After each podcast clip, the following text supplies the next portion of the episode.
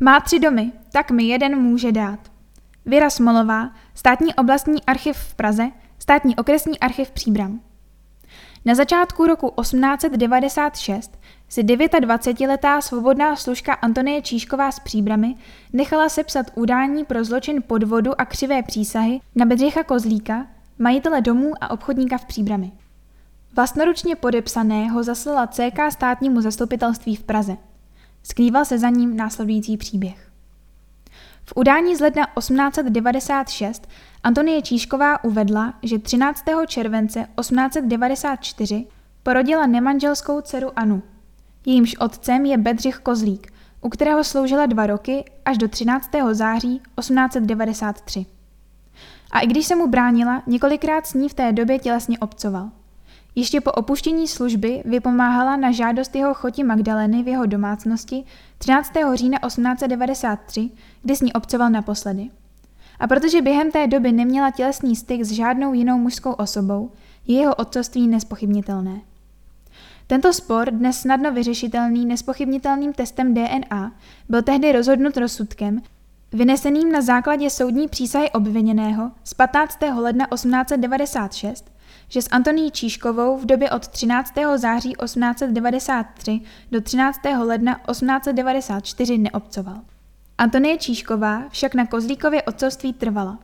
Žádala, aby proti Bedřichu Kozlíkovi zakročili CK státní zastupitelství, které udání zaslalo obratem zpět příbramskému okresnímu soudu. Dne 23. ledna 1896 byli všichni zúčastnění znovu vyslechnuti.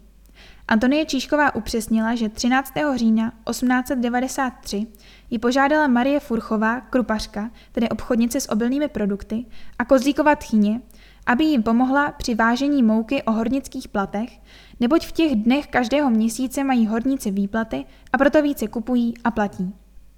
A že 14. října ji přišla pomáhat opět a Magdalena Kozlíková na ní volala, aby ji opět následovala nahoru do domu. Odpoledne, když ostatní služky už odešly, dorazil domů ze svého nového knihkupectví na náměstí Bedřich Kozlík a vyzval Antonii, aby s ním šla do zadního pokoje, kde s ní obcoval, z čehož vzešla dcera Anna. Znovu se probíralo, že své těhotenství oznámila Bedřichu Kozlíkovi v únoru 1894.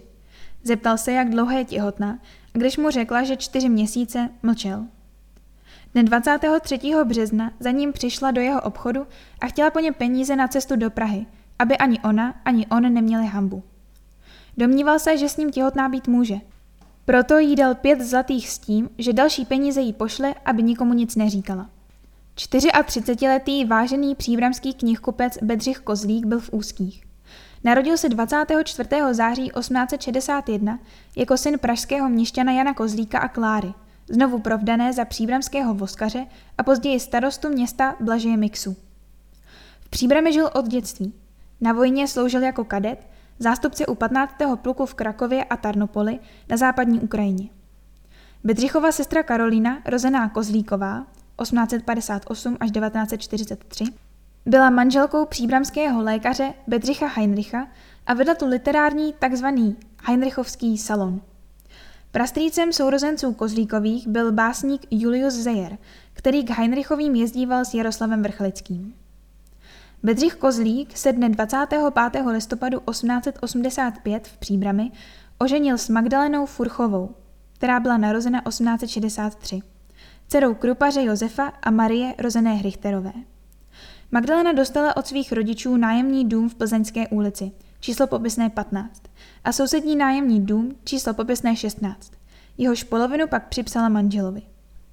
Kozlíkovi si 23. dubna 1889 koupili ještě obrovský dům na Rynečku, číslo popisné 65, který postavil na parcelách tří starých domů Jan Bastl před rokem 1844.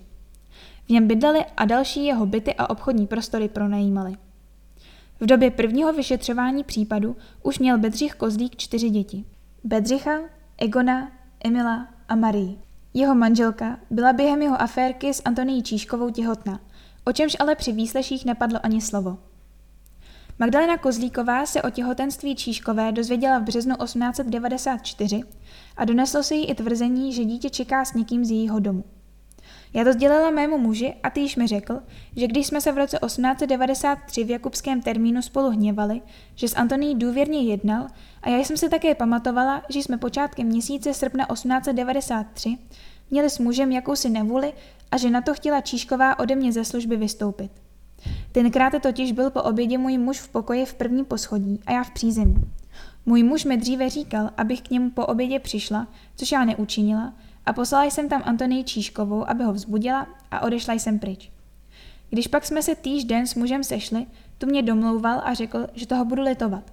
A také řekla Antonie Číšková bábě Peciválové, že já jsem vina jejím těhotenstvím, že jsem mi k mému muži posílala. Vypovídala před soudem. Magdalenina matka k Antonii Číškové vyslala porodní bábu Anu Vlasovou na výzvědy a s nabídkou, aby odjela do pražské porodnice, že se s ní pak kozlík vyrovná, pokud se dítě narodí v náležité lhutě. V dubnu 1894 přišla Antonie Číšková také za porodní bábou Josefou Peciválovou, matkou Furchové, která jí jejím jménem nabídla 50 zlatých, ale Antonie odmítla do Prahy jet. Peciválová se jí zmínila, že lidé říkají, že by to mohlo být s nějakým vojákem.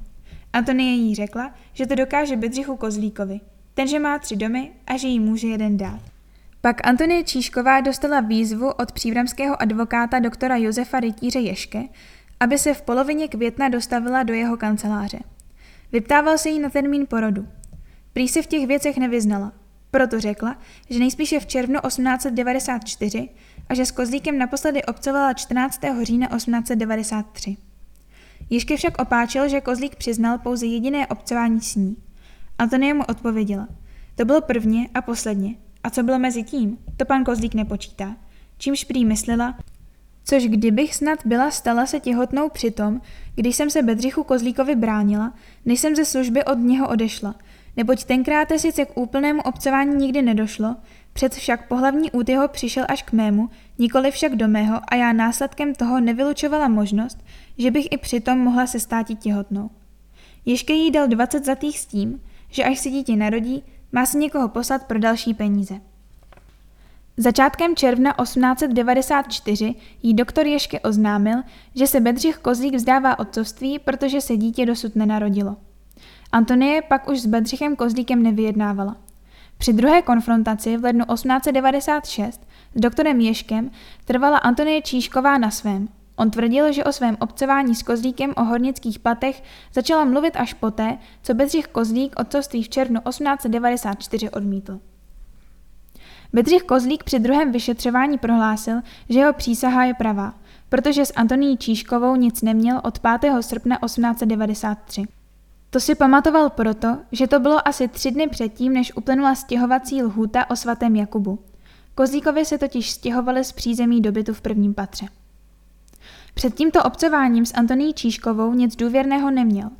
Antonie po vystoupení ze služby posluhovala u profesora Jegra, který bydlel v témže domě a přicházela do kuchyně Kozlíkových na krátký čas pouze za jejich služkami. Potvrdil, že během říjnového stěhování do nového obchodu Antonie pomáhala v jeho domácnosti, ale on s ní tehdy nic neměl, protože byl po celý den od rána až do noci zaměstnán v novém obchodě přejímáním zboží a inventurou a jen na oběd byl doma, kde byly přítomné obě služky. Johana Hanzlíková, která pak odešla sloužit někam do Prahy, a Marie Brožová, která se pak odstěhovala neznámo kam. Bedřich Kozlík také řekl, že později by byl s Číškovou neobcoval, neboť mu manželka vypravovala, že ji jednou ke konci srpna 1893 přistihla sedět potně na kanapě na chodbě s vojákem a ači volala, Antonia se jí neozvala, dokud si na ní neposvítila. A já bych se byl také báti musel s ní obcovat, aby snad něco nesvádila na mě. Co by měla s vojákem, a pak byla Číšková churavá a já bych se báti musel, abych nějakou chorobu do rodiny vlastně na děti nezanesl, kterouž to chorobu Číšková dříve neměla. A když se dítě nenarodilo koncem května nebo začátkem června, není mnou vykonaná přísaha křivou, nýbrž pravdivou. Při druhém vyšetřování dodal, k obcování s Antoní dne 14. října 1894 neměl jsem docela žádný důvod a věděla o tom moje manželka, že to Antonie Číšková na mě svádí. Magdalena Kozlíková připustila, že u nich Antonie 14. října 1893 při stěhování obchodu posluhovala a že Bedřich Kozlík odešel z obchodu popoledně domů k obědu, ale že se do obchodu zase brzy vrátil. Suška Johana Hanzlíková jí řekla, že pan Kozlík po obědě skutečně trochu spal, ale že ho asi po půl hodině budila sama a že u něj Antonie Číšková nebyla. Pak Magdalena Kozlíková vypověděla, že na konci srpna nebo začátkem září 1893 přistihla Antonii, jak se chová důvěrně k jednomu vojákovi, který byl jako burš zaměstnán u plukovníka ubytovaného v domě Kozlíkových a bydlel také u nich. Jelikož Číšková nebyla úplně ani zdráva a kromě toho přistihnutí s vojákem mě netěšilo, tu dala jsem mi pryč, což jsem dříve učiniti nechtěla, ačkoliv Číšková o to žádala. Antonie tvrdila, že není pravda, že Bedřich Kozlík 14. října po obědě spal, protože měl mnoho práce. Suška Hanzíková právě pro obědě odnášela koš do krámu na náměstí. Děti Kozlíkových byly v novém krámu a tak zůstala s Bedřichem Kozlíkem sama doma. Antonie také popřela tvrzení Magdaleny Kozlíkové o vojákovi na kanapy a uvedla, že už v listopadu 1893 řekla dvěma známým, že je těhotná s Bedřichem Kozlíkem od obcování v říjnu 1893. Bylo jasné, že pokud spolu obcovali začátkem srpna, dítě by se narodilo mezi koncem dubna a polovinou května. Ještě potvrdil, že ho Bedřich Kozlík poprvé navštívil 1. května 1894. Uvedli jako datum obcování 6., 7. nebo 8. srpna 1893 a žádal, aby to s Antoní urovnal, aby to nepřišlo mezi lidi. Ještě stanovil konec zákonné kritické lhuty možného porodu do začátku června 1894. Když Antonie Číšková v této lhutě neporodila a Kozík se zdal otcovství, přišel prý s údajem posledního obcování dne 14. října 1893, což vyplynulo i z výslechů dalších svědků. Státní zastupitelství tedy 3. února 1896 Antonii Číškové napsalo, že neschledalo příčinu, aby byl Bedřich Kozlík pro zločin podvodu složením křivé přísahy stíhán. Antonie Číšková pak ještě zaslala CK Královskému vrchnímu zemskému soudu v Praze žádost k příhodnému opatření, avšak ministerstvo práv ve Vídni dne 8. dubna 1896 nařídilo okresnímu soudu v Příbrami, aby ji Antonii vrátil, protože vrchnímu zemskému soudu nevidělo se v žádosti té něčeho zaříditi. O rok později se Kozlíkovým narodila dcera Julie, která zemřela v dětském věku. Posledním dítětem Kozlíkových byla Klára, narozená 1904. Bedřich Kozlík zřejmě přenechal práci v obchodě svým synům a dal se jako úředník do služeb příbramské městské spořitelny, v jejímž domě na náměstí číslo popisné 118 s rodinou bydlel a kde 9. května 1906 zemřel na ochrnutí srdce. Magdalena a všech pět kozlíkových dětí získaly v říjnu 1909 příbramské domovské právo. Rodině zřejmě chyběly peníze a tak byl před rokem 1921 prodán jak dům na Rinečku, tak dům číslo popisné 16. Magdalena Kozlíková bydlela se svými dětmi Emilem, Bedřichem a Klárou a služebnou Františkou Nedbalovou ve svém domě číslo popisné 15 v Plzeňské ulici a další byty v něm pronajímala.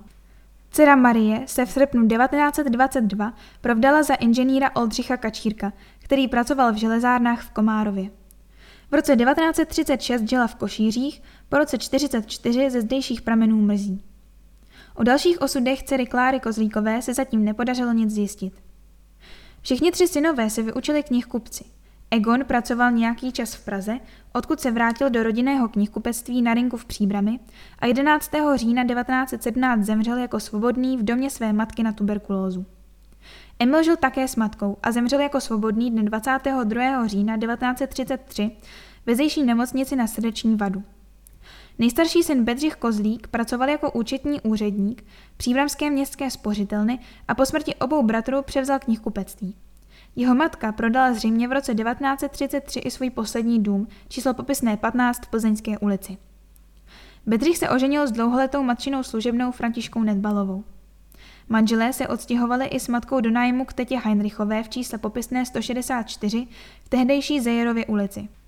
Magdalena Kozlíková tam zemřela 30. května 1939 na slabost srdce. Smutný osud rodiny Kozlíkových se završil, když se Bedřich a jeho manželka Františka zapojili do protifašistického odboje a 13. listopadu 1943 byli v příbrami zatčeni. Za přechovávání osob říší nepřátelských byly popraveni na Pankráci dne 28. dubna 1944. Potomky ani domy nezanechali žádné.